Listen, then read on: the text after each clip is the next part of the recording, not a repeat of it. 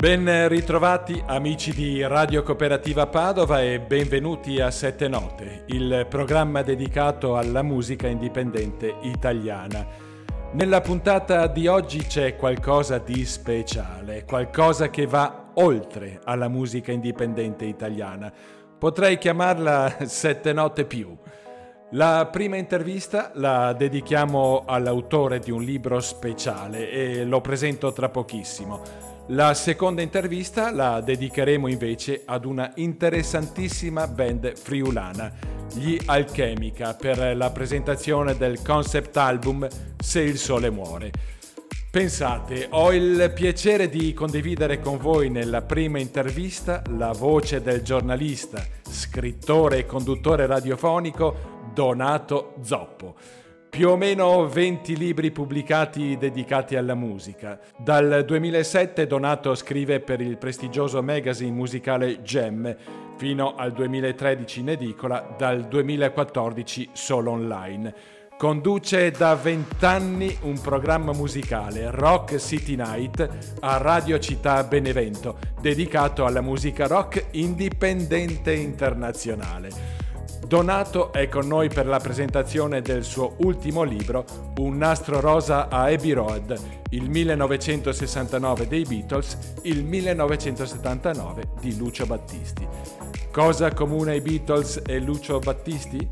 Moltissimo e lo scopriremo tra pochissimo con Donato Zoppo, Radio Cooperativa.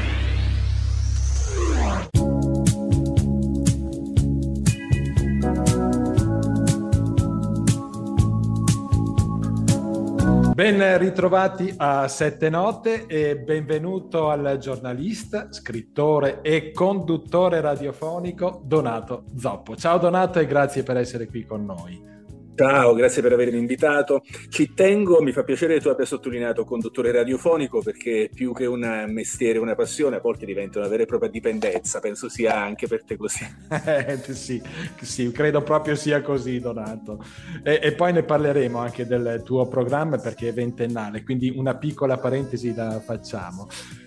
Donato è qui con noi oggi eh, per parlarci del suo ultimo libro pubblicato da pochissimo tempo, Un nastro rosa a Abbey Road, il 1969 dei Beatles e il 1979 di Lucio Battisti. Però Donato, prima voglio presentarti al nostro pubblico. Partiamo, uh, parliamo intanto di, delle tue pubblicazioni, tutte dedicate alla musica. Quante sono, Donato? Guarda, credo siano 15 o 16, tutte giustamente come sottolinei dedicate alla musica. Cominciai, debuttai nel 2005, il mio primo libro nel 2005, dedicato alla PFM, la premiata Forneria Marconi, eh, la rock band italiana per eccellenza con buona pace dei Maneskin. Eh, cominciai quindi con quel libro che fu molto bello, uscì nel 2005 con Editori Riuniti, poi da lì eh, insomma, ho scritti tanti, beh, in media grosso modo uno, uno all'anno. E diciamolo di cui ben quattro dedicati a Lucio Battisti. Perché questo tuo legame con Lucio Battisti? Quattro libri dedicati a Battisti, uno è in lavorazione perché un altro lo sto, lo sto scrivendo, se vuoi ne parleremo, eh, ma sai, alla fine Mm, eh, è una cosa che mi sono ritrovato un po' addosso questa di Battisti, nel senso che io non sono mai stato un suo grande fan, soprattutto in quella fase dell'adolescenza in cui si crea, si crea l'imprinting, no? tu ascolti quelle cose che poi ti segnano un po' per tutta la vita. Io ascoltavo tutt'altro, però poi nel 1988, avevo 13 anni, ebbi modo di scoprire, grazie alla professoressa di educazione artistica delle medie, durante una gita scolastica, ebbi modo di scoprire il disco L'Apparenza, il secondo album di Battisti con Pasquale Panella. E lì, mi, mi, anche se ero giovanissimo, mi catturò molto questa, questo mistero e questo enigma battistiano, per cui quando ho avuto la possibilità ho cominciato a scrivere qualcosa su di lui eh, e poi, sai, studiandolo nel corso del tempo, partecipando a eventi sia televisivi che radiofonici, eh, facendo anche degli spettacoli, degli storytelling su Lucio, ho avuto modo di approfondire questa figura, di studiarla, non dico quotidianamente, ma quasi, e quindi mi affascina ancora moltissimo come scriveva di recente Ernesto Assante nel suo libro dedicato a Lucio, Battisti è l'artista più conosciuto del pop italiano, ma al tempo stesso il più sconosciuto, proprio perché c'è un'area di mistero e di non noto eh, che secondo me lo rende davvero estremamente affascinante. Oltre a leggerti, come si accennava prima, ti si può ascoltare da vent'anni. Tu hai uno spazio dedicato alla musica a Radio Benevento. Cosa racconti nel tuo programma? Um, il mio programma mm, si chiama Rock City Nights, va in onda da un bel po' di anni su Radio Città Benevento, che è l'emittente storica della città in cui vivo, Benevento, eh, ma mi occupo semplicemente di rock, sia quello contemporaneo italiano e straniero, sia quello classico degli, dagli anni 50 agli anni, agli anni 80. Eh, mi piace molto fare delle interviste, per cui ogni venerdì sera c'è l'intervista ad un autore o, una, o un'autrice di libri eh, di argomento musicale. Nel corso degli anni li ho davvero intervistati un po' tutti. Per cui Rock City Nights davvero in questo ventennio è diventato una sorta di, di, di, di piccolo grande spazio in cui do molta attenzione soprattutto al rock indipendente internazionale andando a fare anche un lavoro di ricerca su eh, mercati, panorami o nazioni che non sono molto eh, storicamente legate al rock, dal Nord Africa al Giappone, del Sud America, la Scandinavia, quindi tutta l'area, come dire, non anglo-americana, Italia compresa. E ne viene fuori davvero una, un ritratto, secondo me, ottimo dello stato di salute del rock internazionale. Abbiamo parlato di Battisti, ma ecco, ci tengo anche a, a, a sottolineare che comunque la mia provenienza e il mio orizzonte è fortemente legato al rock. Battisti è una sorta di, per citare lui stesso, di innocente evasione, anche se poi Lucio ha avuto dei contatti con il rock molto molto forti. Certo, e sei in FM e anche in web, quindi? Siamo in FM in Campania 95.8, siamo in streaming, siamo anche in diretta Facebook e Twitch, per cui Radio Città è una radio, eh, fu una storica radio libera di fine anni 70, poi diventata radio privata e continua ad avere questo profilo indipendente molto caro, per cui è... non riuscirei a fare meno della radio, guarda, dico con grande onestà, questo credo ci accomuna un po' tutti. Immagino. Senti, entriamo nel vivo del tuo uh, ultimo libro, Un nastro rosa a Abbey Road. Hai messo insieme la fine del percorso dei Beatles e il duo Battisti Mogol. Leggendo il libro si comprende il perché di questo apparentemente strano abbinamento, però diamo una traccia per chi ancora non lo conosce. Perché Beatles e Battisti Mogol nello stesso libro? Guarda, noi che ci occupiamo di musica, scriviamo di musica, nella maggior parte dei casi andiamo a raccontare i momenti di gloria degli artisti, no? oppure i momenti più importanti legati ai loro album, alle loro canzoni, cioè cogliamo gli aspetti di maggior fama e di maggior celebrità.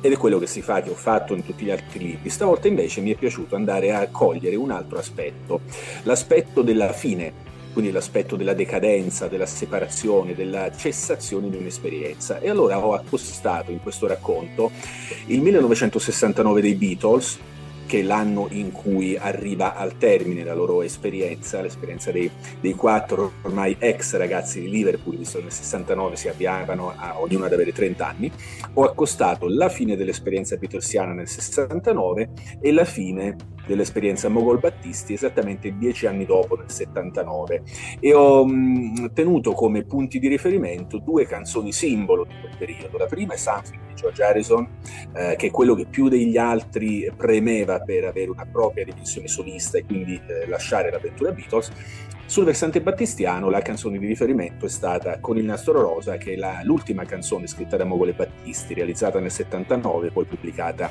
nel disco Una giornata uggiosa all'alba del 1980. Ed è stato estremamente emozionante andare a connettere due avventure così diverse, però se poi ci pensi bene, quello che i Beatles hanno rappresentato per la cultura popolare britannica con la loro musica rivoluzionaria, Battisti e Mogol lo hanno rappresentato, l'hanno simboleggiato per la cultura popolare italiana. Eh, nel recente documentario eh, apparso su Netflix dedicato a Lucio Battisti, eh, una delle figure di apertura, ossia Carlo Verdone, dice esattamente questa cosa. Quello che in Inghilterra sono stati i Beatles, in Italia noi l'abbiamo avuto con Mogol e Battisti quindi ho voluto raccontare la parte finale della loro avventura per cogliere un po' le motivazioni, anche quelle più nascoste o le dinamiche un po' più segrete della fine di queste due esperienze. Eh, parliamo di Beatles e Battisti e Mogol sono stati dei grandi innovatori della musica dell'epoca, no? Sono stati grandi innovatori e sono stati anche le figure giuste al momento giusto. Questo può sembrare più scontato per i Beatles, eh, ma in realtà non lo è, così come non lo è per Mogol e Battisti, perché entrambi hanno ehm, rivoluzionato ehm, nello specifico poi ecco la forma canzone pop rock in momenti diversi, in contesti storici diversi, in mercati discografici diversi.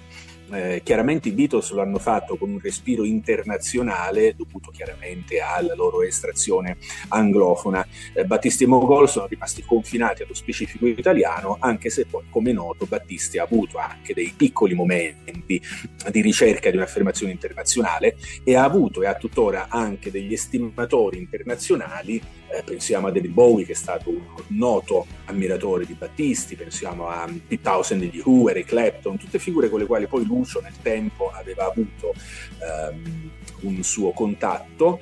E cito anche, perché l'ho anche ampiamente intervistato nel mio libro, eh, Jeff Wesley, che è stato il produttore inglese di uno dei dischi più importanti di Battisti, forse il più venduto, ossia Una donna per amico. Quindi un Battisti confinato all'Italia, ma con uno spirito e un'anima profondamente internazionale e anche questo accomuna molto Beatles e Battisti.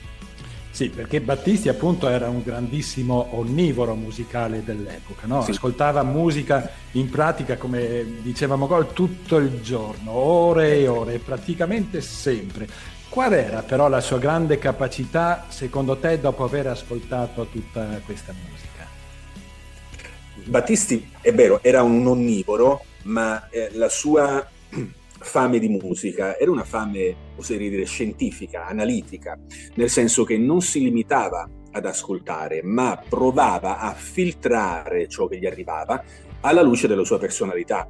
Questa è stata la grande portata rivoluzionaria, soprattutto nella prima fase della sua storia, in quella fase che va grosso modo dal 66 eh, al 71-72, ossia a ascoltato le grandi novità, Beatles, Rolling Stones, Bob Dylan in particolare, tutta l'area soul e rhythm and blues, tutta l'area rock blues, Cream, Led Zeppelin, Jimi Hendrix, l'ha filtrata e l'ha personalizzata, con la conseguenza che noi nella canzone Mogol Battistiana riconosciamo, come dire, una connotazione di genere. Il tempo di morire è un brano prettamente rock blues, eh, I giardini di marzo è un brano già molto più complesso, quasi con degli agganci all'esperienza del progressive, stessa cosa pensieri e parole, però non riusciremo mai a individuare, a dire Battisti qui ha copiato l'artista X o ha copiato l'artista Y, ha sempre fortemente personalizzato, anche nell'ultima esperienza con Mogol, penso ad esempio a una donna per amico alla fine degli anni 70, ha osservato quello che stava accadendo in America con la disco music, ma lo ha fatto suo, lo ha fatto suo, tant'è vero che possiamo dire che una donna per amico suona con un disco dei Bee Gees o di Barry White, però l'orientamento è quello, ecco la grande abilità penso che sia stata davvero questa, la forte personalità, non ha mai rinunciato a mettere al centro la sua personalità. Radio Cooperativa. Però non è stato facile per Battisti entrare nel grande circuito musicale. La Ricordi addirittura non credeva in lui, ehm, non credeva in lui come cantante, volevano solo che scrivesse per altri, addirittura comunque anche Battisti inizialmente lui non voleva cantare, voleva ehm, essere un musicista, no Donato? La cosa bella della vicenda di Lucio Battisti è che è stata un'affermazione che è andata lentamente, passo dopo passo, eh, e questo ha fatto sì che lui abbia potuto comunque eh, perfezionarsi, crescere e maturare. Ci sono vari, varie tappe che è importante sottolineare e lo farò in modo sintetico. Intanto Battisti non nasce come cantautore, questo è importante, non nasce neanche come cantante, nasce come chitarrista e fa una lunga e intensa gavetta come chitarrista dei complessi nei Night, all'epoca dei Night delle balere. In particolare i due o tre anni con i campioni guidati da Robby Matano sono stati per lui fondamentali perché ha avuto modo ogni sera, ogni notte di suonare di tutto da Mina al Cia Cia Cia, da Frank Sinatra ai Beatles, quindi musica da ballo, oppure i lenti, oppure rock and roll. Questa cosa gli ha dato un grandissimo eh, apprendistato alla chitarra. Per cui il primo Battisti dobbiamo individuare con questo primo elemento. Battisti nasce chitarrista. Chitarrista, come detto prima, onnivoro. Robby Matano capisce che Lucio ha delle qualità anche come autore di canzoni, pian piano cominciano a scrivere delle canzoni, ma mh, mm, capiscono che sostanzialmente Battisti, pur essendo il miglior interprete per quelle canzoni, però aveva una voce molto lontana dai canti dell'epoca viene messo sotto contratto con la Ricordi, eh, incontra Mogol, comincia a scrivere le prime canzoni, ma la sua prima fase, fase di autore, il primo grande successo come autore è 29 settembre per 1984 nel 1967. Pian piano comincia ad imporsi anche come eh, cantante, ma lo fa con grandi difficoltà, come dicevi tu. Pensa che la Ricordi faceva pressioni affinché Battisti non cantasse quelle canzoni e fu Mogol a minacciare le proprie dimissioni pur di farlo cantare. Per ricordo, perdere un nome ultra redditizio come Mogol sarebbe stato piuttosto grave. Eh, credo che la grande affermazione di Battisti, la prima grande affermazione sia nel 69, quando lui partecipa prima a Sanremo con un'avventura e poi vince il Festival Bar con Acqua Azzurra e Acqua Chiara. Quindi queste due canzoni sono i due manifesti del Battisti ormai definitivamente autore della parte musicale eh, e soprattutto grande interprete. Una cosa importante è che nessuno ha mai interpretato così perfettamente i testi di Mogol e Mogol ha scritto per la grande, stragrande maggioranza delle voci del pop italiano. Battisti è stato anche eh, un grande produttore e arrangiatore, fondò l'etichetta discografica numero uno dove mh, transitarono moltissimi gruppi e cantanti ai primi passi. Possiamo dire Donato un, un, un precursore dei talenti della musica indipendente, assieme però a un grande Renzo Arbore, perché anche Renzo Arbore, Arbore credeva tantissimo in Lucio Battisti. Allora, intanto quando parliamo di Battisti, credo che anche la dicitura cantautore sia tecnicamente non corretta o dobbiamo considerare Mogol e Battisti come un tutt'uno cantautorale, però la cosa più importante secondo me è che Battisti è stato un completo uomo di musica. Partendo da questo presupposto, come uomo di musica è stato anche molto attento, molto presente in varie fasi dell'iter produttivo. Mogol, per fargli fare le ossa, per farlo crescere, lo fa diventare produttore artistico dei Dick Dick, lo mette in studio con i Dick Dick, grazie quindi a questa connessione Battisti riesce a farsi le ossa producendo Sognando la California. C'è lui quando i Dick Dick realizzano Senza Luce, la cover italiana di Guarda Pale, per cui ha anche, oltre all'apprendistato da chitarrista nei Night che dicevamo prima, ha anche una forte, eh, trova anche una forte palestra in studio nella seconda metà degli anni 60. Per cui i rudimenti dell'arrangiamento, della produzione, lui li possiede. Poi chiaro, quando avevano, necessità di arrangiamenti più elaborati, più sofisticati, penso a Fiori Rosa, Fiori di Pesco, eh, penso a Mi ritorni in mente e così via, inevitabilmente dovevano fare riferimento ai grandi arrangiatori dell'epoca, come potevano essere, che ne so, Detto Mariano, Giampiero Reverberi. Però quando Battisti ha potuto, penso al disco Amore e non amore del 71, dove lui addirittura si dirige l'orchestra, quando ha potuto Battisti ha tenuto fede a questo suo spirito autarchico, perché secondo me ecco davvero la cosa che più lo entusiasmava era poter fare musica da solo, in proprio, dover, coinvolgendo poche persone, senza dover, dover dar conto a figure esterne. Da questo punto di vista è stato davvero un grande autarchico, uno che in buona sostanza bastava a se stesso. Battisti, eh, Donato a un certo punto evapora dal mondo televisivo e giornalistico.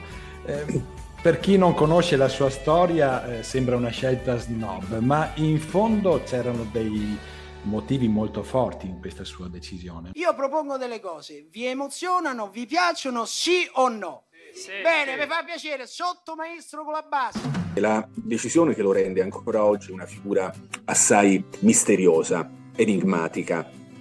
Credo che dietro ci sia stata intanto una filosofia artistica ben precisa, in virtù della quale, come lui disse, l'artista non esiste, esiste la sua arte. Quindi per Battisti l'opera d'arte, nello specifico la canzone o il disco, devono parlare da soli.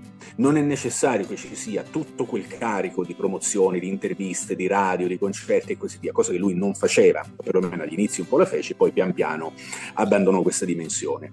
Eh, quindi da un punto di vista di filosofia artistica e musicale, eh, ha tenuto fede a questa sua idea per la quale tutto ciò che lui aveva da dire lo diceva attraverso la musica. Anzi, credo abbia detto in un'intervista degli anni 70 che se lui aveva, doveva aggiungere qualcosa attraverso un'intervista, voleva dire che evidentemente la musica era priva di qualcosa. No? Dover aggiungere significa che la musica è manchevole, manca di un pezzetto che io devo spiegare. Quindi Battisti nel 79, dopo la sua ultima intervista a eh, Giorgio Fieschi della Radio Svizzera Italiana, abbandona la dimensione pubblica, quindi diventa soltanto voce, solo musica. E se ci pensi una cosa, è una cosa bellissima, che secondo me a Mina non è riuscita del tutto, perché poi Mina anche se non è presente, però è presente in qualche modo, anche attraverso tutta l'iconografia delle copertine dei suoi dischi, ogni tanto scrive le sue lettere e così via ai giornali, per cui eh, ecco, Mina è stata una assente molto meno radicale rispetto all'assenza battistiana che è stata di grande coerenza. Però io credo anche, e chiudo, che questa assenza in qualche modo sia stata un grande atto di amore verso la musica, verso la sua musica in particolare, e anche verso l'ascoltatore. Cioè, scomparendo Battisti e consegnando al pubblico solo i suoi dischi, è come se avesse voluto dire: è tutto qui, non avete bisogno di altro se non del vostro tempo, della vostra sensibilità, della vostra attenzione, della vostra pazienza. Credo sia un bellissimo messaggio. Anche il fatto, ad esempio, che alcuni dischi di Battisti, quelli con Pasquale Pannella, non sono presenti su Spotify, cosa significa? Significa che noi siamo obbligati, se vogliamo, a comprarli quei dischi. E cosa c'è di più bello che andare al negozio di dischi e comprare il disco o che ne so, comprarlo online, ma comunque comprarlo. Oggi addirittura diventa un gesto politico l'acquisto di un disco. Parlavi prima di copertine, se non mi sbaglio, Battisti, correggimi, eh, vado un po' a memoria, lui non appare mai sulle copertine dei suoi dischi.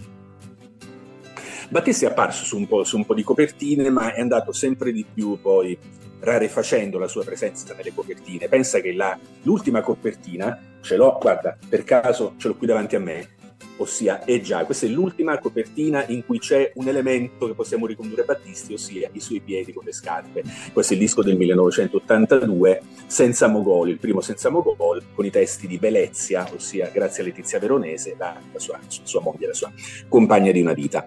Um, è importante dire una cosa, Battisti come lo stesso Mogol, perché entrambi partecipavano anche alla realizzazione delle copertine insieme, Battisti, come lo stesso Mogol, aveva ben presente l'importanza di una copertina per il perfezionamento di un'opera musicale. Eh, l'argomento copertine a me è molto caro è una cosa che io sottolineo sempre nei miei libri. La sottolineo sempre perché la copertina a partire da Sgt. Pepper dei Beatles in poi, anche, forse anche un po', un po', prima, a partire da Rubber Soul dei Beatles o da La svolta elettrica di Bob Dylan, le copertine non sono più il faccione dell'artista in primo piano per puri motivi pro- promozionali, ma diventano un elemento artistico che partecipa all'opera in uguale misura rispetto alla musica. Battisti questo lo sa molto bene, non è un caso che le sue copertine più importanti le abbia affidate a Cesar Monti, Cesare Montalbetti, il fratello di Petruccio di Dick, scomparso qualche anno fa, che è stato uno dei più importanti e visionari fotografi grafici dei nostri anni 70-80 e Battisti, penso a copertina come quella del come il mio canto libero o come Anima Latina, ecco, quei dischi noi difficilmente riusciamo a capirli del tutto se non, andiamo, se non attraversiamo anche l'immagine della copertina. In questo Battisti è stato estremamente attento. Tutta la fase finale eh, in particolare i famosi dischi bianchi con i testi di Pasquale Panella, non vedono Battisti in copertina, eppure lui c'è perché erano copertine realizzate da lui, perché si dilettava nella pittura e si disegnava anche le sue copertine. Ripeto, un artista a tutto tondo, con tantissimi lati oscuri, tanti come tutti, come tutti, i grandi alla fine, anche Bob Dylan ha i lati oscuri, anche Van Morrison ha i lati oscuri. E questo insomma lo rende ancora più intrigante. Radio Cooperativa. Parliamo di una parentesi estera di Battisti, perché lui sì, ha tentato un po' eh, con la sua musica un mercato estero che poi non è andato a buon fine. Eh, 1978 Una donna per amico, 1980 Una giornata uggiosa. Sono gli ultimi due album della coppia Battisti Mogol, registrati in Inghilterra con musicisti inglesi. Una scelta di Lucio. Perché, Donato? Intanto Battisti già nel 76, dopo l'uscita eh, del disco La batteria, il contrabbasso, eccetera, decide di non avvalersi più della professionalità italiana, non più studi italiani, non più musicisti italiani, arrangiatori o produttori italiani. Decide quindi di accentuare ancora di più la dimensione internazionale della sua musica. Nel 77 realizza uno dei suoi capolavori, Io, tu, noi tutti, eh, in California, cerca anche una via americana con la versione straniera di questo disco che si chiama Images, che sarà il primo grande flop della storia battistiana, una sorta di pagina rimossa. Però nonostante quel fallimento americano con Images, lui resta dell'idea che il livello di suono, di professionalità e di qualità che lui aveva in mente, può realizzarlo soltanto all'estero. Così dall'America passa all'Inghilterra. Nel 78 realizza Una donna per amico con Jeff Wesley eh, agli studi in Manor, Oxford, gli studi di Richard Branson della Virgin. Nel 79-80 realizza sempre con Jeff Wesley Una giornata uggiosa a Londra, negli studi londinesi. E da lì in avanti tutti quanti i suoi lavori saranno comunque collegati a studi stranieri o a musicisti stranieri.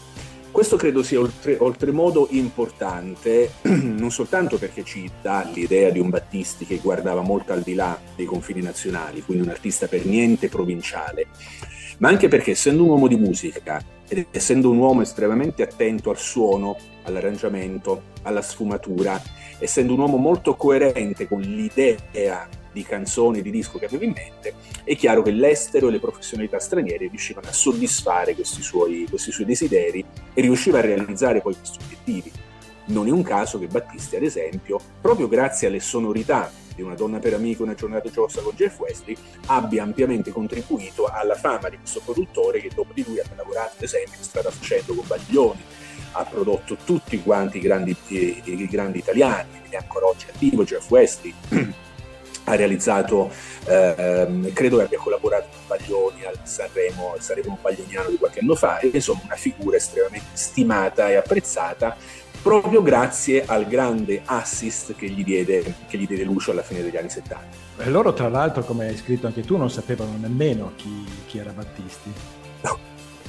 Questa è la cosa più bella, Jeff Wesley la racconta sempre con immutato stupore, con trasporto quando Battisti va a Oxford a realizzare il disco Una donna per amico con Jeff Wesley, per un paio di mesi non dice di essere Battisti. Cioè, loro sanno che si tratta di Lucio Battisti, ma non sanno altro. Jeff racconta che un bel giorno in studio arriva Frank Masker che doveva registrare i cori. Questo Frank Masker era un amico di Jeff Wesley di madre italiana. Al che va in studio e dice: Che state facendo, Jeff? Ma guarda, sto registrando con un italiano. Ma davvero chi è? Ma si chiama Lucio Battisti. Come Lucio Battisti? Ma tu non sai chi è Lucio Battisti? E quindi Jeff scopre casualmente che stava registrando col più grande artista italiano, ma Battisti in due mesi di lavoro non aveva sentito l'esigenza di dirlo. Guarda è fantastica questa cosa. Cioè era talmente immerso nella musica che non aveva bisogno di dire occhio, io in Italia sono più importante, stare attenti. Cioè non agiva da provinciale, non agiva da estraneo alla musica, ma si comportava e lavorava da musicista che dialogava alla pari con altri musicisti. E aggiunge Geoff Wesley, è una cosa rarissima che lui non ha mai visto in altri musicisti e credo insomma sia più che credibile Jeff dire questa cosa. E tra l'altro no, loro non sapevano nemmeno nulla del punto di rottura di, tra Battisti e Mogol, non ne aveva mai parlato. No. La separazione fra i due, che ancora oggi forse vuoi un po', un po' chiacchierata, un po' controversa, in realtà in omaggio alla riservatezza battistiana, ma per certi versi anche quella di Mogol, è tutto sommato una faccenda loro, una faccenda loro personale. Nel corso del tempo poi si scoprirà che comunque era legata a una richiesta di equa divisione delle royalties da parte di Mogol, ma in buona sostanza non era tanto questa la motivazione, la motivazione di questa separazione, che non è stata una rottura perché non hanno litigato, è stato semplicemente un naturale fisiologico allontanamento.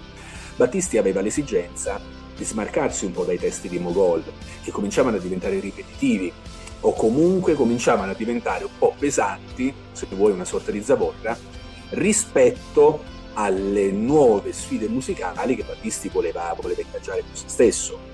Tant'è vero che a partire dall'82, a partire dal primo disco senza Mogol, quello che ho fatto vedere prima, e già, e attraversando tutti i dischi con Pasquale Panella, noi abbiamo la prova eh, evidente che quella musica lì non avrebbe funzionato con i testi di Mogol. Anzi, Battisti ha avuto il coraggio di azzerare radicalmente tutti quei 15 anni di lavoro con Mogol, 15 anni estremamente redditizi che lo hanno consegnato alla storia della musica italiana, quindi ha azzerato ha cambiato musica, ha cambiato pelle, ha cambiato autore dei testi, ha cambiato metodo compositivo, perché con Mogol Battisti scriveva la musica, la faceva ascoltare a Giulio Rapetti e Mogol tirava giù il testo in maniera quasi istantanea. Con Pasquale Panella cambia completamente la cosa perché Panella invia via fax i testi a Battisti e Battisti sulla base di quei testi compone queste canzoni misteriose, apparentemente inascoltabili.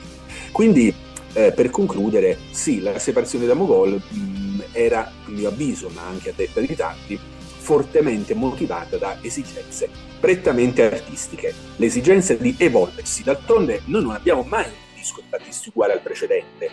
Anima Latina è diversissimo dal nostro caro Angelo. Um, Amore non amore è diverso dai primi due album, Lucio Battisti ed Emozioni, che raccoglievano i singoli. Cioè ogni disco è un passo in avanti, un tassello diverso. Mogol evidentemente rappresentava un ostacolo, comunque una zavorra della quale Battisti doveva avvicinarsi. Ritorno un attimo ai Beatles, visto che abbiamo parlato un po' di, di punto di rottura, mentre appunto quello del, dei Beatles qual è stato il punto di rottura in un momento di grandi vendite per loro?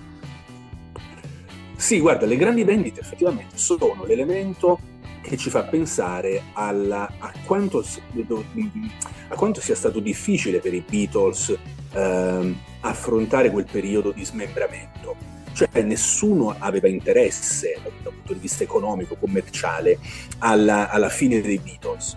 Però tieni presente che erano ragazzi cresciuti assieme, avevano diviso tutto, dal luglio del 57 fino al 1969 avevano vissuto, in particolare John e Paul, John Paul e George poi, avevano vissuto giorno dopo giorno insieme, avevano diviso non solo la musica, non solo il lavoro, ma la vita. Arrivano alle soglie dei 30 anni, ognuno dei quattro con delle motivazioni diverse, la stanchezza intanto, la necessità, come per Battisti dopo Mogol, di sondare dei nuovi orizzonti artistici, John era pronto a spiccare il salto con Yoko nell'arte concettuale, nella politica, si avviava a diventare un grande comunicatore. George aveva l'esigenza di smarcarsi dal binomio Lennon-McCartney rispetto al quale aveva difficoltà poi ad affermare le sue canzoni eh, le canzoni, canzoni venivano frequentemente bocciate dalle due, poi pian piano su un disco comincia a esserci una, poi un'altra canzone, poi il primo 45 giri, poi una canzone in più sul White Album e così via, ma pur sempre ehm, eh, ostacolato in qualche modo dalla coppia Lennon McCartney, che peraltro era imbattibile Ringo, probabilmente, Ringo Starr probabilmente era solo stanco di tutto quello che stava succedendo, aveva pian piano avviato anche una sua carriera di attore, infatti avrebbero dovuto chiudere rapidamente le registrazioni del disco mm, eh, il progetto Get Back perché eh, Ringo aveva eh, vincolo contrattuale con Peter Sellers, doveva girare il suo film. Quello più legato alla dimensione beatlesiana, che tiene duro fino alla fine, fu proprio Paul McCartney che ancora oggi è simbolicamente l'uomo Beatles. Quindi quella che John Lennon ha chiamato la lunga morte, la lenta agonia, è un periodo effettivamente molto lungo che poi porterà allo scioglimento. Questo periodo noi possiamo farlo risalire grossomodo all'estate del 67, quando la, con la morte di Brian Epstein, il loro manager, viene meno il loro grande punto di riferimento, colui che aveva tenuto fortemente compatto il gruppo. Dopodiché le 68 mani in India, poi c'è la nascita della Apple, poi c'è lo sfilacciatissimo ma straordinario disco bianco di fine 68, per cui arrivano al 69 davvero con grande stanchezza. L'unico che prova a portare avanti il progetto beatlesiano è Paul, il quale Paul però alla fine poi si rende conto che effettivamente non erano più un gruppo, ma erano quattro individui, ognuno dei quattro con la necessità di proseguire in proprio. Gli anni 70 sono stati anni in cui abbiamo avuto quattro carriere soliste con alti e bassi, con capolavori, penso a quelli di John o lo stesso George, e momenti di grande stanchezza come i dischi di Ringo. Quindi, ecco, rispetto alla separazione Mogol-Battisti, quella Beatlesiana è sì più studiata e più storicizzata, ma anche molto molto più complessa, intanto perché non sono due ma sono quattro, anzi cinque perché c'è Yoko, per cui è, è stato molto molto bello per ricostruire quel periodo di, di, di decadenza beatlesiana. Radio Cooperativa. Perché secondo te ehm, quella foto di copertina di Abbey Road è rimasta così nel cuore di chi ascoltava la musica dei Beatles? Effettivamente la copertina di Abbey Road è diventata una vera e propria icona un'icona non solo generazionale, non riguarda cioè soltanto chi c'era all'epoca e ha ascoltato l'album quando è uscito e ha assistito quindi alla dissoluzione dei Beatles, ma di fatto è una autentica icona pop, te lo testimonia, lo dimostra non soltanto la fama dell'album dal 69 ad oggi, credo sia il disco più venduto dei Beatles o comunque il più venduto alla sua uscita, ma lo dimostra anche il fatto che chiunque, la maggior parte delle persone che vanno a fare un giretto a Londra attraversano quelle strisce pedonali per emulare quella foto. Tant'è vero che se non sbaglio la municipalità londinese ogni tipo tre mesi fa ridipingere le strisce perché sono poi consumate dal passaggio delle persone che la attraversano. Vedi, mh, mm, come dicevo prima, mh, mm, eh, a proposito di Battisti, eh, e questo vale a maggior ragione per i Beatles, eh, nella, nell'epoca del classic rock, del rock divenuto poi classico con gli anni, la copertina ha un ruolo fondamentale. Presenta l'album, lo caratterizza, lo va a connotare in maniera artistica e quell'immagine realizzata in un giorno di agosto del 69 dal fotografo Ian Macmillan in qualche modo eh, ha anche mh, cristallizzato, se vuoi, un'immagine dei Beatles in quel momento. Uh, un'importante parte della iconografia beatlesiana ce li ha consegnati con le divise uh, ideate da, dal loro manager Brian Epstein, con il caschetto. Quindi quest'idea del gruppo, tipicamente anni 60, come un'entità compatta, coesa, nella quale addirittura non c'erano differenze, almeno visive, fra i vari membri, nel 69 viene meno. Anzi, in realtà bisogna dire che nel caso Beatlesiano viene meno da qualche anno prima, quando i quattro da gruppo diventano sostanzialmente poi un blocco di quattro individualità. Già l'anno prima, nel 68, con il White Album, come disse John Lennon, non, era, non era più i Beatles, non erano più un gruppo, ma erano quattro musicisti singoli ognuno poi con i suoi brani e con gli altri tre a supporto musicale. Um, con Abbey Road, con la copertina di Abbey Road, noi addirittura vediamo quattro personalità estremamente diverse l'una dall'altro personalità diverse esteticamente, quindi diverse visivamente, ma di fatto erano anche differenti poi i percorsi che i quattro strava, stavano intraprendendo. Ecco perché quella copertina ha un significato storico profondo, non è soltanto l'immagine che eh, crea l'impatto visivo, ma è anche un documento storico che ci riporta a, una, a quattro esperienze differenti eh, poi dietro quella copertina ci sarebbe ancora tanto altro da raccontare perché uno dei, dei, momenti clou per i sostenitori quella, della famosa PID theory, cioè la teoria secondo la quale Paul McCartney era morto, PID sta per is dead e quindi tanti si sono poi sbizzarriti nel cercare in quella foto di Ian Macmillan indizi sulla presunta morte di Paul McCartney. Questo ci dimostra che eh, effettivamente dietro una copertina c'è davvero una, una vita artistica e non solo da raccontare. Vorrei tornare adesso, um, Donato, su Battisti Mogol. C'è stato appunto un periodo di Battisti Mogol e un secondo periodo Battisti Pasquale Pannella. Che differenza hai trovato tra i due periodi? Beh, c'è una differenza abissale.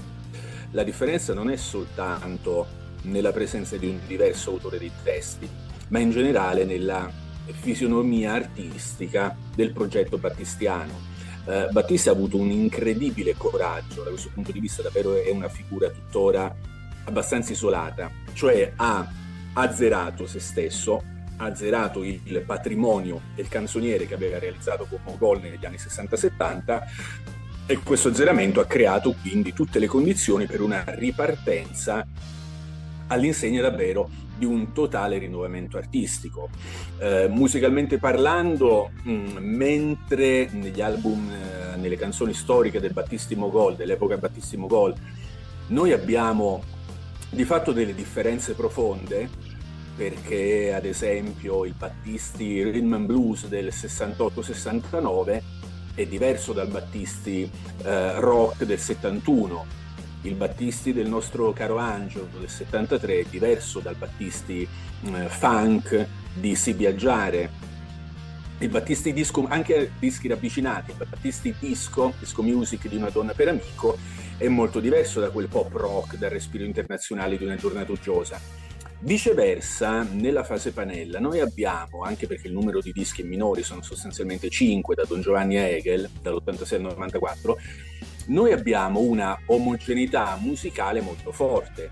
L'idea in generale è quella del pop d'avanguardia, che poi viene pian piano modificato a seconda dei tempi, a seconda anche delle intuizioni di Battisti o dei suoi nuovi ascolti.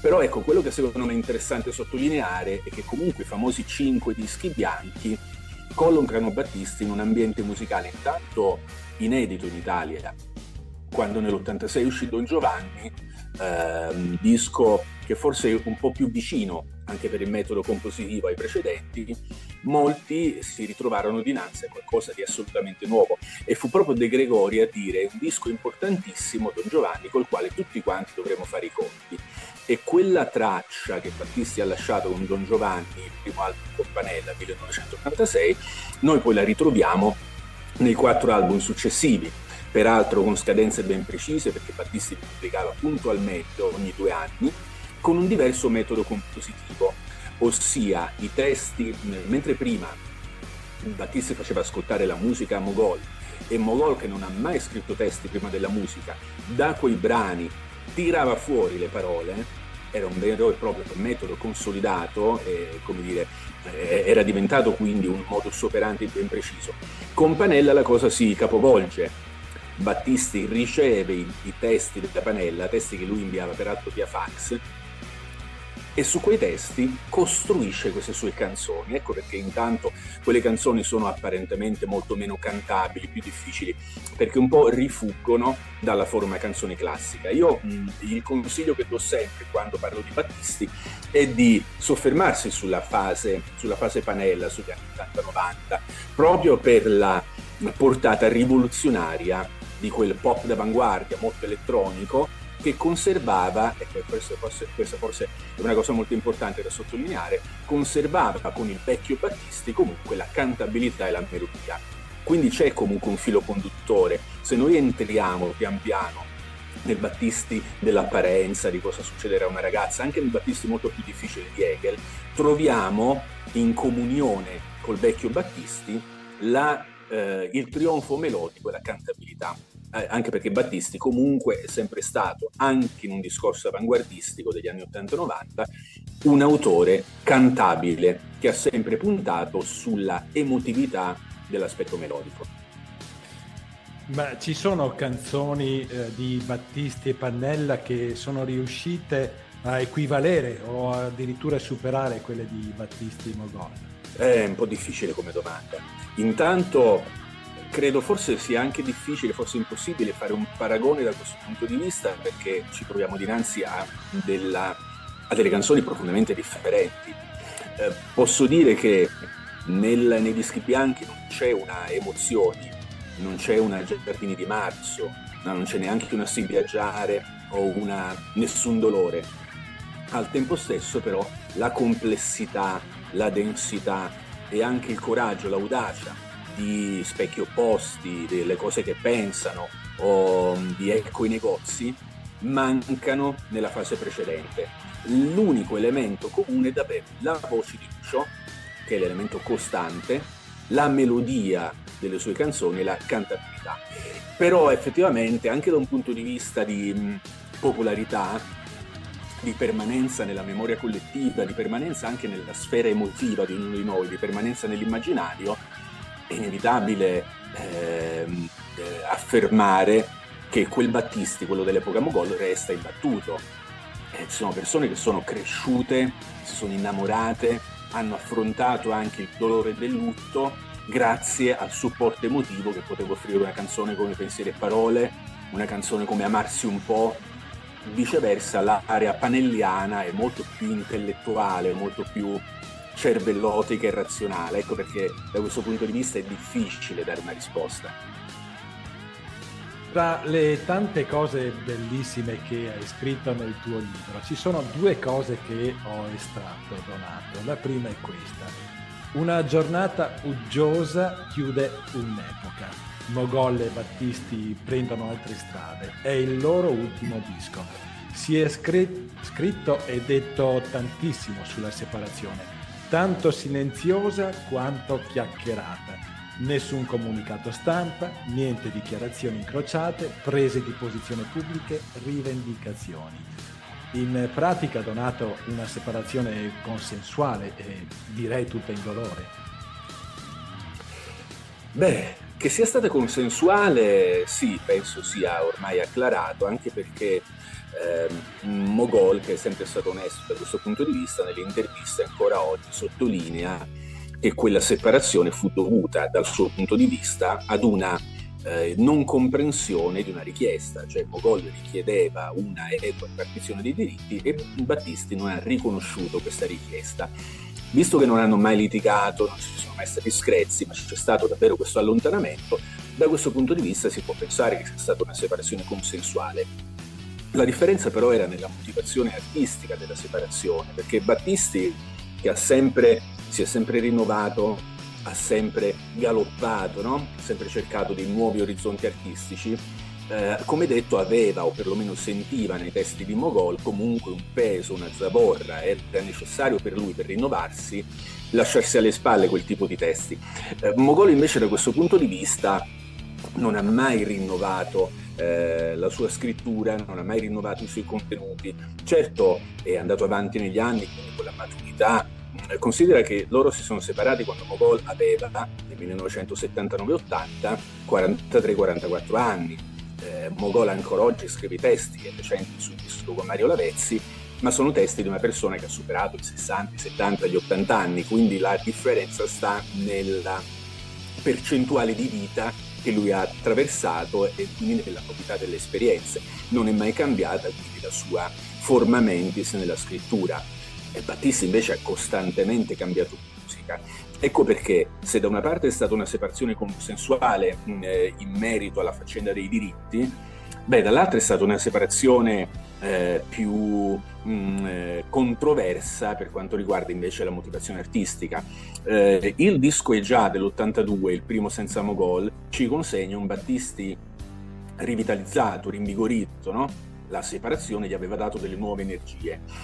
Probabilmente Mogol invece era molto abbattuto per questa cosa e lui racconta in varie interviste che comunque negli anni pian piano ha cercato di riavvicinarsi a Battisti, poi loro vivevano accanto, erano confinanti, si vedevano. Mogol raccontava di una cena insieme in cui stava per scattare un po' l'antica scintilla e poi fu grazie a Letizia, la moglie, a raffreddare un po', un po gli entusiasmi.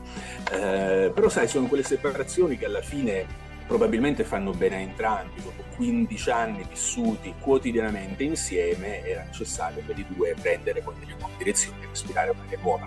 Battisti principalmente aveva questa fortissima esigenza. Radio Cooperativa. La seconda eh, cosa che voglio leggere del tuo libro è questa, bellissima secondo me. Il 1979 e il 1980 di Lucio Dalla e Giulio restano storicizzati, cristallizzati e immobili. D'altronde si tratta di Battisti, la continuità nel silenzio. Ecco, questa frase, la continuità nel silenzio, hai, mi, ha, mi ha colpito moltissimo, Donato. Sono state delle parole bellissime. Cos'è questa continuità nel silenzio? Ma questa continuità nel silenzio sostanzialmente è la grande coerenza artistica che Battisti, che Battisti ha avuto. Nel eh, maggio del 79 Lucio rilascia la sua eh, ultima intervista. Giorgio Fieschi, Radio Svizzera Italiana, sono a Zurigo, se non ricordo male, realizzano questa lunga intervista nella suite di questo albergo dove soggiornava Lucio. Dopodiché Battisti non ha più dialogato con la stampa, con i media, con il pubblico, non rilasciava neanche autografi, cercava il più possibile di sfuggire, non si faceva fotografare cose del genere. È stato profondamente coerente, quindi ha dato continuità a questo suo grande desiderio di lasciar parlare soltanto la musica. Ed è stato un silenzio effettivamente inossidabile mai ha avuto la tentazione di fare una piccola eccezione e questo silenzio veniva interrotto ogni due anni da un suo disco. Quindi tutto quello che noi chiediamo a Battisti, tutto quello che avremmo voluto chiedere e tutto quello che dobbiamo sapere su di lui è letteralmente consegnato alla musica e alla sua voce, alle sue canzoni. E credo che questo in un'ottica poi postuma, in un'ottica successiva col senno di poi, sia anche una profonda dichiarazione di amore verso la musica. E non, non, era necessario altro e la musica era sufficiente a comunicare quello che era il suo mondo interiore. Ecco perché questa continuità nel silenzio della sua esperienza. Rimetto assieme un attimo Battisti e i Beatles. Um, quello che Battisti e Mogol e i Beatles ci hanno lasciato, uh, cosa rappresenta? Intanto rappresenta un grande, forse imbattuto, patrimonio musicale. Um, il canzoniere dei Beatles, il canzoniere di Battisti Mogol, eh, sono davvero una parte fondamentale della cultura popolare dell'Inghilterra del mondo e dell'Italia, rispettivamente parlando. Eh, quindi ci hanno lasciato intanto questo grande patrimonio di canzoni ci hanno lasciato degli esempi importanti. Oggi, se noi vogliamo fare musica, sia che siamo dei ragazzi, dei giovani musicisti inglesi o che siamo dei giovani musicisti o cantautori italiani, il modello di riferimento è principalmente quello. Cioè fare musica in un certo modo significa passare dai Beatles o da Battisti Mogol. Anche chi fa una musica maggiormente di ricerca, anche se nel campo della canzone, si trova poi a passare, ad esempio, nella nel grande patrimonio post-Beatles che ha messo in piedi Paul McCartney. Cito Paul perché è ancora vivo, è ancora in attività e ha esplorato vari generi, non ha fatto soltanto, non ha proposto soltanto rock o pop, eh, viene in mente il suo Liverpool oratorio, si è confrontato con la musica sacra.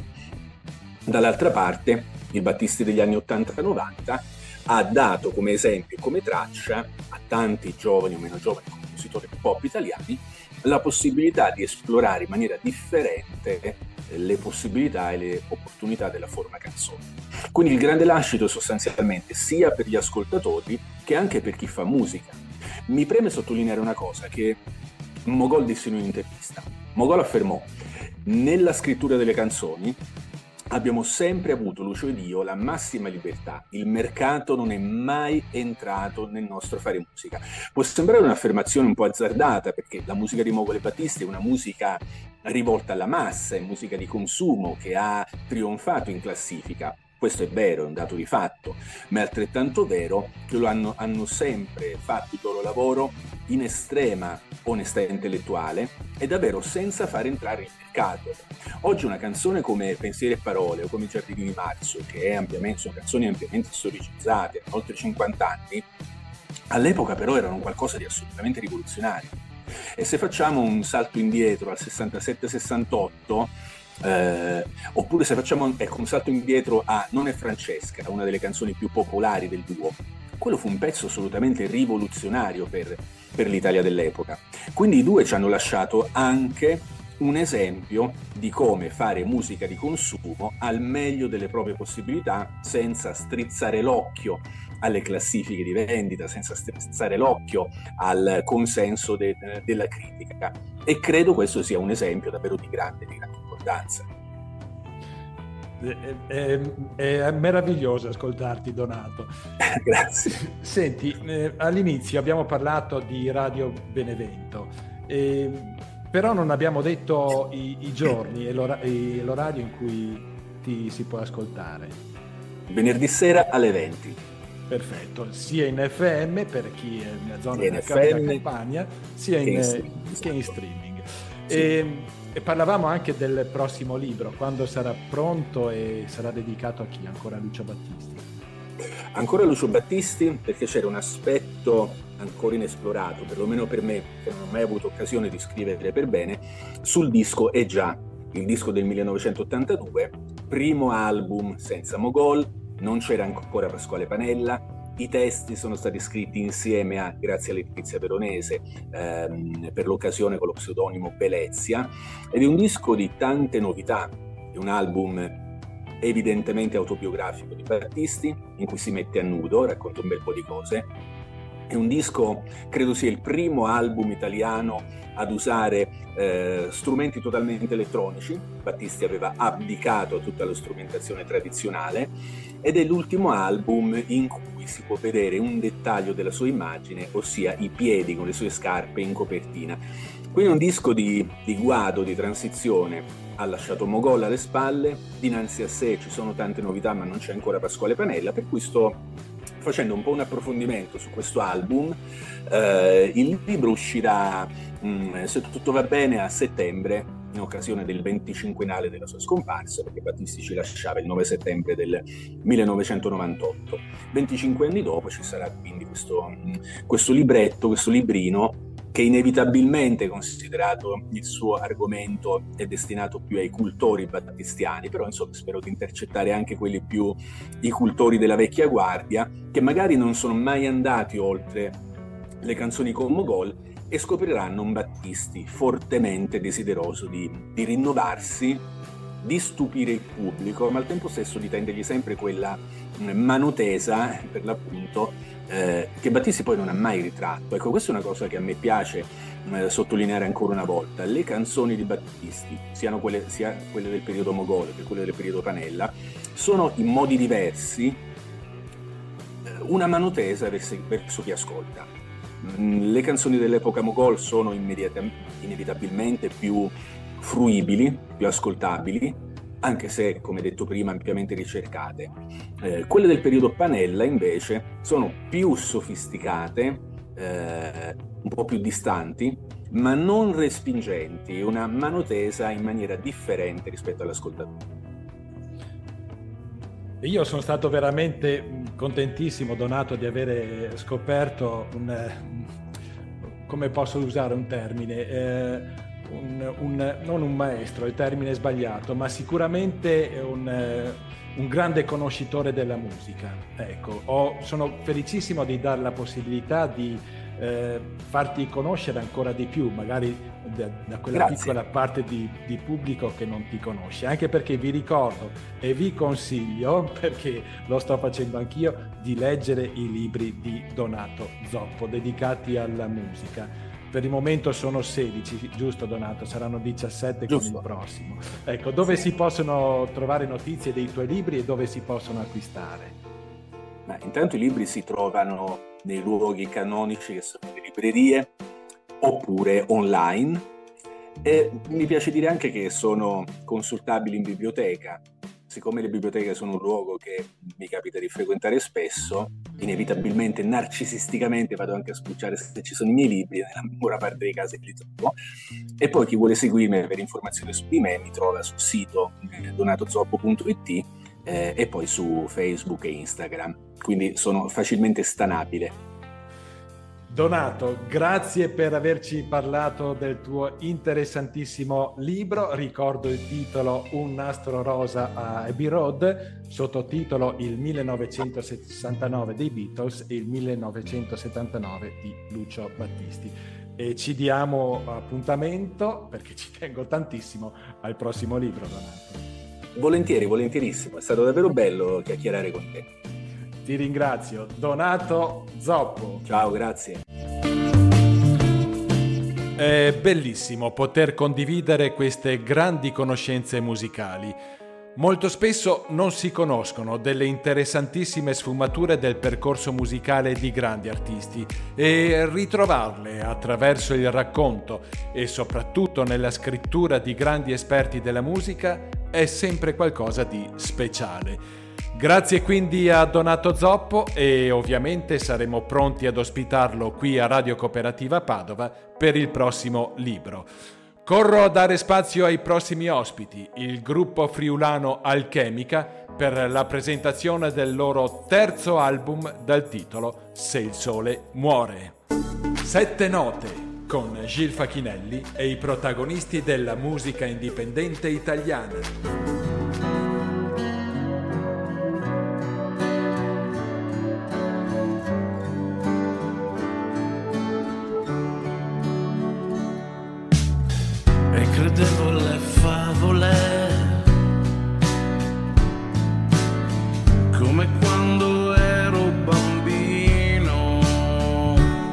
Benvenuta a Sette Notte alla band Alchemica. Ciao a tutti ragazzi. Ciao a tutti, grazie Ciao. dell'ospitalità. Grazie a voi, grazie a voi. Veramente di cuore per me, sapete, è sempre un piacere condividere musica e soprattutto anche dare spazio alle band che per fortuna non sono così, così poche. Oggi eh, voi siete più di tre, non ci siete tutti. Chi mi presenta la line-up della band? Allora, parto io, sono Giampiero Augusti, il cantante, Michele Di Giusto, che è il bassista, Marco Vertoli, tastierista. La line-up è composta in realtà da sette persone. Abbiamo anche Ivan Gandolfi alla chitarra, Davide Alessandrini all'altra chitarra Cosimo Di Stratis alla batteria e Chiara Beltrame ai cori. C'è anche un ottavo componente che non suona nella band, ma fondamentale per voi, ho visto, Fulvio Arnoldi. Che ruolo ha nel gruppo? Allora, diciamo, Fulvio Arnoldi eh, ha prodotto l'ultimo disco ed è stato un onore poter collaborare con lui eh, per la grandissima esperienza e soprattutto la capacità, ci ha insegnato tantissimo. Quindi per l'alchemica è stato eh, sicuramente un mentore e ci ha insegnato, ci ha indicato anche una via per come continuare poi a, a produrre i nostri brani, a, pensarli. Quindi veramente un ruolo importantissimo, quindi ci ha, ci ha, veramente insegnato tantissimo, i maestri sono sempre la cosa più importante. È una band tutta friulana ragazzi, no? da quello che ho capito, voi siete di Monfalcone, è giusto? Dalla provincia, diciamo, tra Gorizia e Udine. Una band nata ufficialmente nel 2004 tra Giampiero Augusti, Marco Bertoli e Cosimo Mimmo eh, di Stratis e si completa negli anni con eh, l'arrivo di altri componenti della band. Ma com'è nata alla fine questa band? La, la band è nata innanzitutto dalla passione per la musica originale. Eh, all'inizio io e Marco eh, suonavamo in una band che si chiamava Navajo eh, dove io facevo il chitarrista compositore sempre. Ad un certo punto, eh, anche lì per via di una produzione, eh, la mancanza dell'uscita del, del, gruppo del cantante, ho cominciato a cantare i miei brani e diventare una sorta di cantautore. Il percorso poi è diventato naturalmente alchemica perché eh, il nome della nostra band racconta un po' tutto. Eh, la trasformazione dei nostri sentimenti, quello che avviene all'interno della nostra parte più profonda si trasforma in musica. Il nome appunto significa questo. Voi um, avete partecipato anche delle edizioni del Sanremo Rock, come è andata ragazzi? un'esperienza sicuramente importante perché a parte l'importanza e quanto ci ha fatto un po' conoscere un pubblico più vasto, poter lavorare con dei professionisti come quelli sul palco di, di Sanremo, i fonici di palco e tutto, è stato veramente qualcosa di, di unico. E poi per quanto un po' snobbiamo spesso Sanremo, in realtà poi essere su quel palco lì regala una magia unica è stato proprio qui a Sanremo Rock che avete conosciuto Chiara ed è stata integrata, diciamo così, nel, nel vostro gruppo. Cosa ha portato Chiara? Beh, sicuramente dei colori eh, in più eh, e quindi uno, una tela nuova dipinta in maniera più completa, questo sicuramente. Adesso la band è al completo o state ancora ricercando qualche altro musicista per completare un po' le sonorità della band? No, direi che siamo al completo, quello che magari poi siamo sempre aperti è magari in fase di registrazione di, di pezzi nuovi, magari delle collaborazioni eh, relative magari a un singolo brano, quindi magari inserire dentro un violino, un violoncello o un sassofonista può, può essere una cosa interessante in fase di produzione poi di brani nuovi. Ragazzi, tre album nel vostro percorso musicale, Alchemica, Difendimi da me e appunto l'ultimo Se il sole muore, eh, che è l'album che parleremo tra poco. I primi due album di che anno sono? Beh, uno è stato a cavallo del il primo del, del 2013, eh, accompagnato poi da un da un tour uh, con sonorità acustiche, eh, il secondo del 2019, 18, 2018. Eh, tra l'altro abbiamo anche qua, può essere... Questo qua è, il primo lavoro, il secondo è questo qui, che è del punto 2018-19 con delle sfumature più, più dure. E poi il terzo che è questo qua, che è del 2022-2023, ovvero i primi singoli sono usciti nel 2022, l'uscita ufficiale è stata a gennaio 2023. Questo qui è un concept album eh, molto particolare, siamo molto legati, questo è il lavoro che abbiamo fatto appunto con la produzione di Fulvio Armordi. Se il sole muore è un concept album di nove tracce con questa voce appunto di Giampiero Augusti che quando la risenti dici questa è la voce di Augusti, è inevitabile.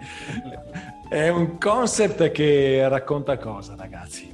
Racconta un po' quelle che sono le fasi della vita. È nato tutto durante il periodo della pandemia eh, racconta la fase dello sbigottimento, del dolore, della perdita nella prima fase. La seconda parte è un po' la consapevolezza e la rinascita, speranza.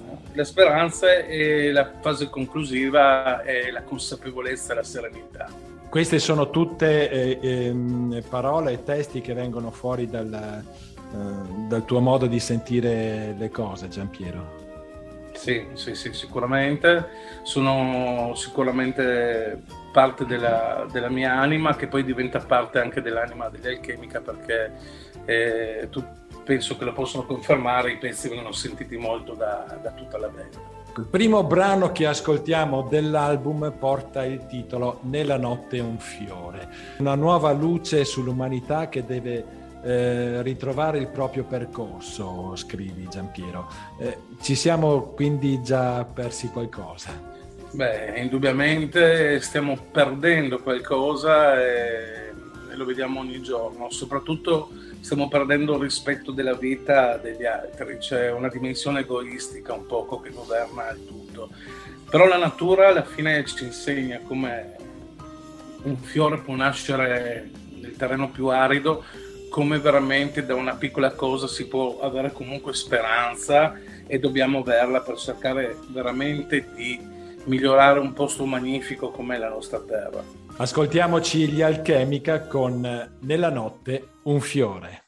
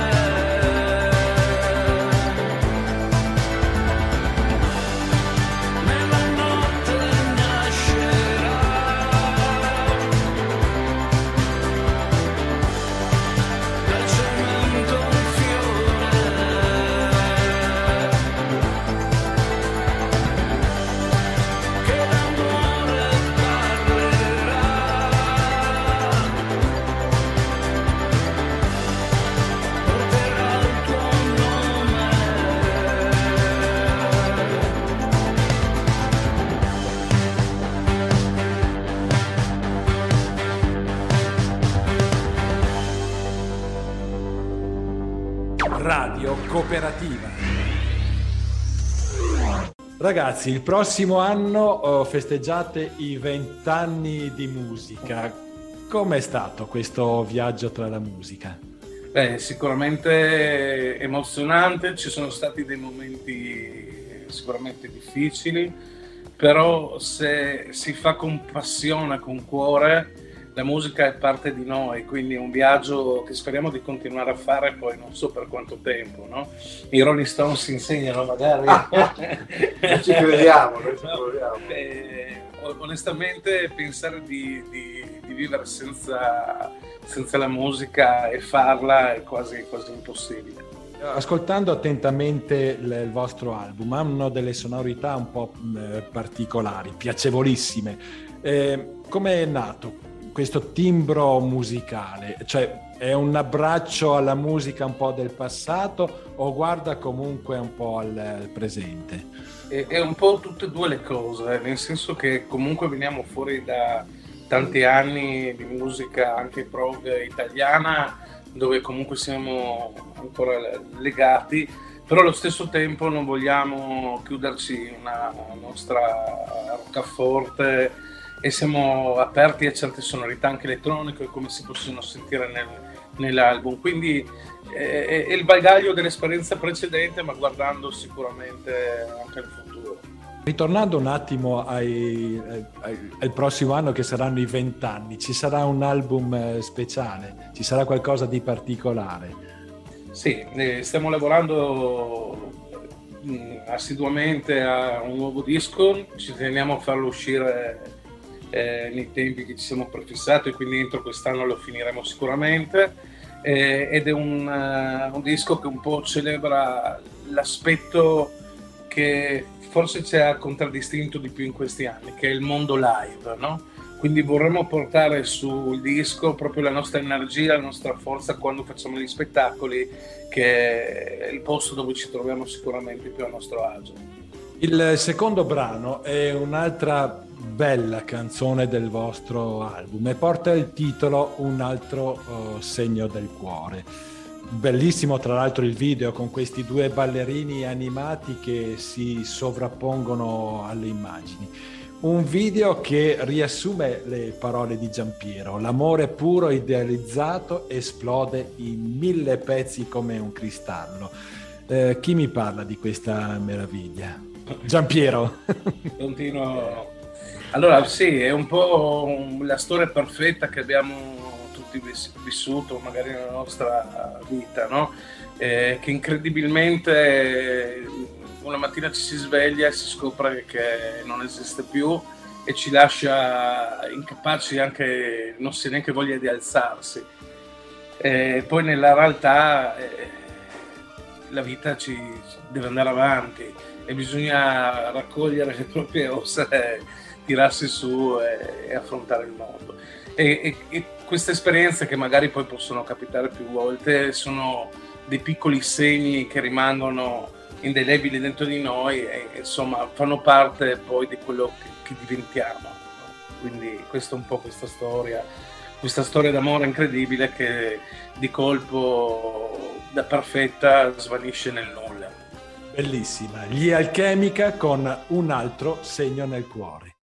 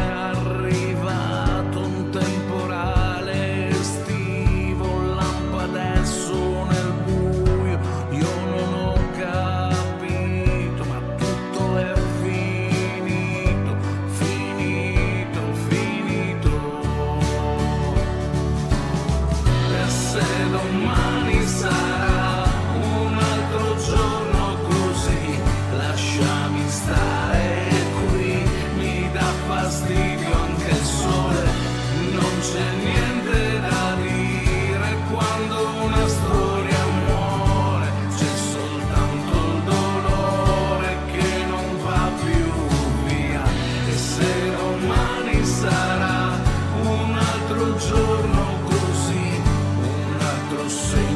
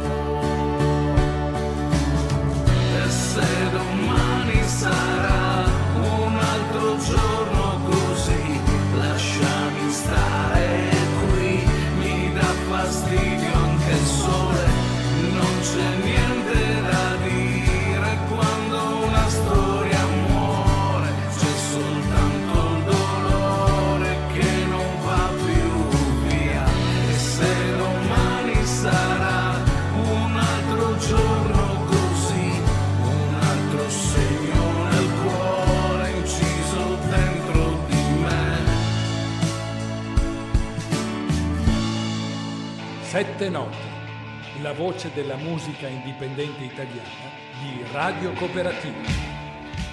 Marco e Michele, una domanda per voi. Come, come vivete il, il, vostro, il, vostro, momento all'interno di, degli Alchemica?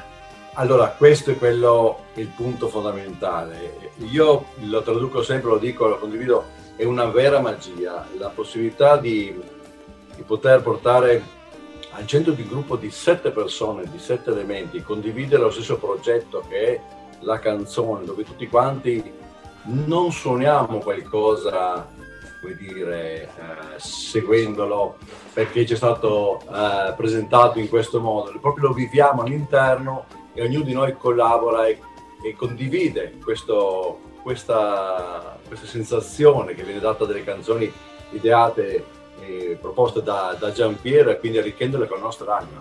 Ma il bello la magia è che veramente siamo, mettiamo al centro della sala prove il brano e tutti quanti mettiamo quello che, che serve per poterlo fare vivere e portarlo poi riuscire a trasmetterlo al pubblico, perché questo è anche importante. Volevo, come dire, confezionare questa, queste bellissime idee, questi bellissimi messaggi e poterli poi diffondere eh, direttamente alle persone durante il live, che è il momento migliore, ecco, di vivere questi, questi sogni, no. questi messaggi. È un, è un bel viaggio, anche se sono da tre anni, comunque cerco di apportare il mio, il mio bagaglio eh, per questo progetto, ma è fantastico. Ci si appassiona, no? Ci si appassiona, siamo una calamita che tiriamo persone, sensazioni e, e amici. Cerchiamo amici. anche di trasmetterle. Michele, tu sei bassista. Sì. È vero che tra il bassista e il batterista c'è un feeling particolare. Un'alchimia, cioè l'alchimia. ecco, fatalità è un'alchimia, è vero quindi. Eh, purtroppo, sì, purtroppo. per fortuna. No, è così, anzi no, fortuna, sì, siamo, siamo, ben contenti di questa alchimia, devo dire la verità che ci ha dato molto, ci ha dato molto, è, la, è il motore, no? Il motore si sente, devo dire la verità che hanno un bellissimo feeling e, e suonare sopra un questo tappeto perfetto che fanno è veramente bello e diventa facile anche per il cantante. Giampiero, senza dubbio raccontare storie è un'arte. Cosa significa per te eh, riuscire a scrivere tante canzoni? Beh, è un modo di, di comunicare, senza dubbio, un, un bisogno di comunicare, no? Eh, alle volte ci sono persone che hanno una sensibilità diversa, che vedono il mondo, si soffermano un po' oltre a quello che è la semplice apparenza.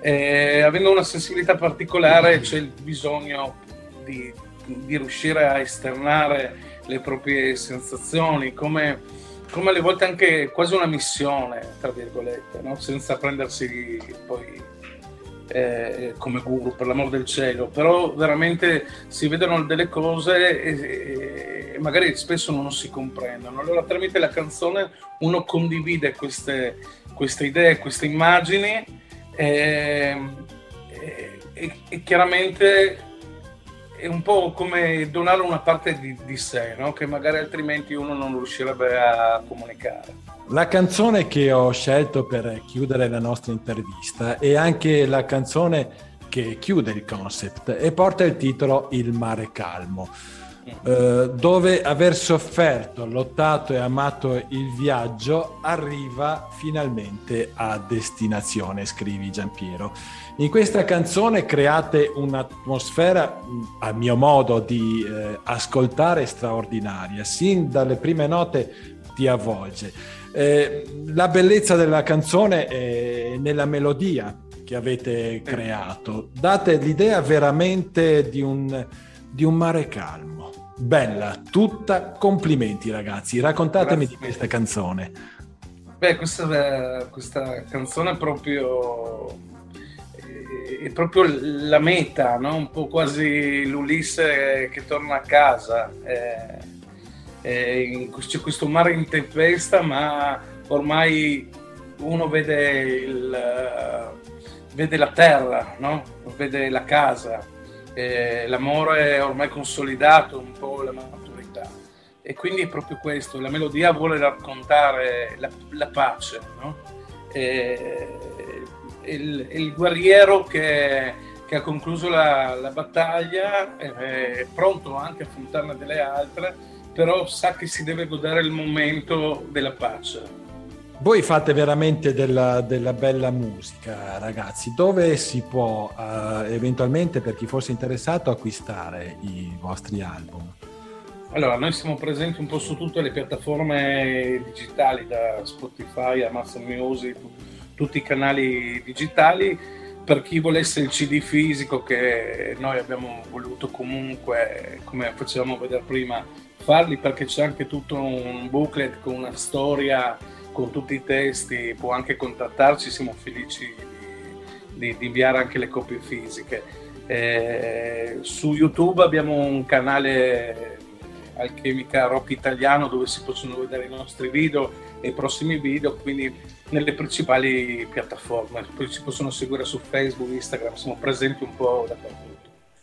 Eh, ragazzi, ospitare la bella musica di una band è sempre un grandissimo piacere. Io vi ringrazio veramente per eh, avermi dato eh, la vostra disponibilità per l'intervista e un ringraziamento va anche all'etichetta Sorry Mam e a Ivana Stepanovic per avermi dato la possibilità di far ascoltare la vostra voce, la tua Gian Pietro che è veramente molto, molto bella, molto bella come dicevo prima.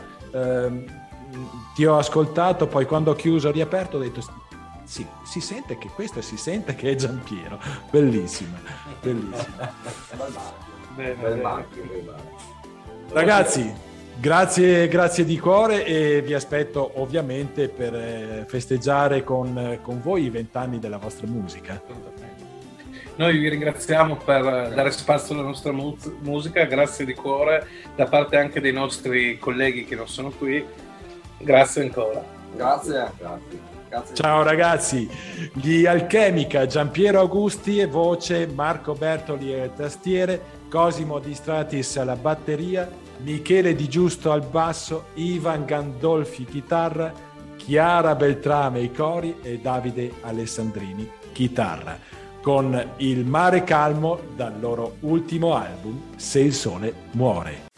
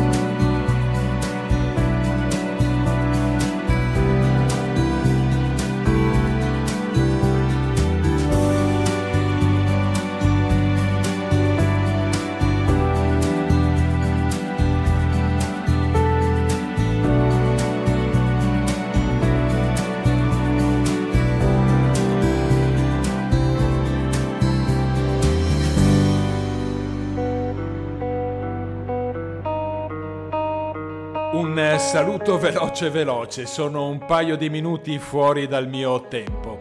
Grazie a Donato Zoppo e la band friulana Alchemica per la loro disponibilità. Grazie a voi cari ascoltatori di Radio Cooperativa Padova e ci diamo appuntamento alla prossima settimana con la nostra cara musica indipendente italiana.